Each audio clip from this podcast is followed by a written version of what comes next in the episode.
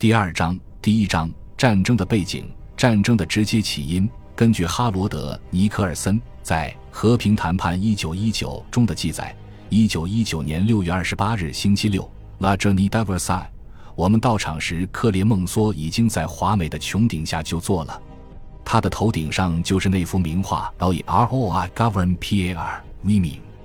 他看上去瘦小枯干，面色蜡黄，像是故事里干瘪的小矮人。寒光一闪，门口的共和国卫队士兵收剑入鞘，发出响亮的金属碰击声。非藏 Trey Less Elements，克列孟梭道。他们被引导到各自的座位上。克列孟梭立刻打破了沉默。Masters，他尖声喊道：“La séance est ouverte。”接着他又说了一些不合时宜的话。最后，不知是谁大声说了一句：“我们是来签订和平条约的。”于是圣康坦。走向德军，带着无比的威严，把他们引到摊放着条约的小桌前。德军签了字。突然间，外面传来雷鸣般的礼炮轰响。这时，在向全巴黎宣告，穆勒博士和贝尔博士在第二次凡尔赛合约上签了字。La séance est levée，克列孟梭高喊。除此之外，再无一语。我们留在座位上。看着德军像被告席上的犯人一样被带走，他们的眼睛仍然死死盯着远方地平线上的某处。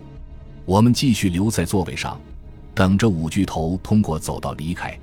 威尔逊、劳合、乔治、自治领代表，还有另一些人。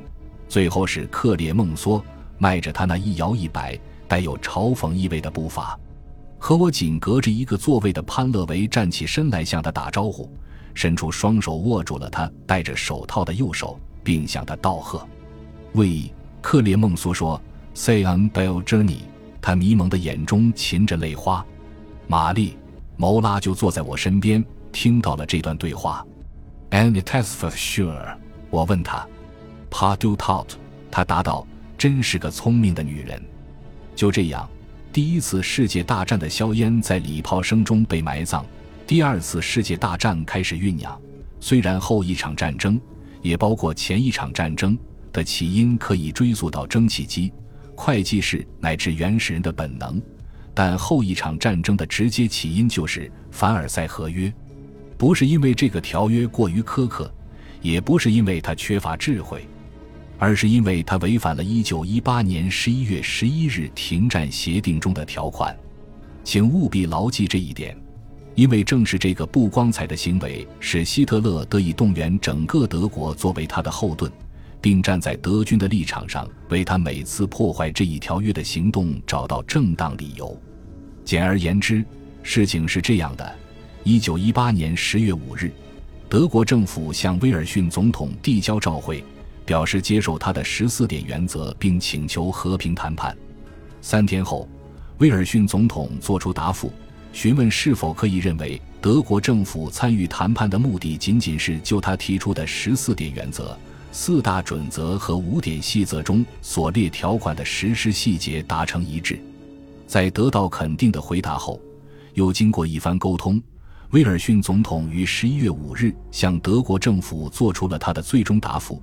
表示盟国政府已宣布愿意根据总统在一九一八年一月八日在国会演说中所列举的和平条款和在他的后续演说中所阐明的和解原则与德国政府议和。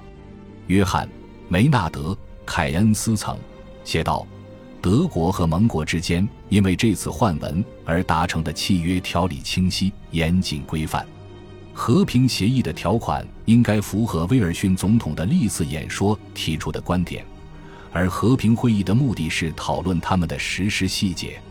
这个契约的细节具有非同寻常的严肃性和约束性，因为它的条件之一就是德国应该同意将会剥夺其反抗能力的停战协议。既然德国已经依照这个契约解除了自身的武装，那么盟国要维护信誉。就尤其应该尽到自身的履约义务，而且，盟国也不能利用自身的地位来谋取利益。然而，盟国并没有履行相应的义务。相反，在德国解除武装之后，盟国首先就抛弃了在先前多次召开的和平会议，包括布列斯特利托夫斯克和会上与德方全权代表口头谈判时所遵循的程序。其次，在巴黎和会期间，他们始终保持着对德国的封锁。第三，他们废弃了停战协定的条款。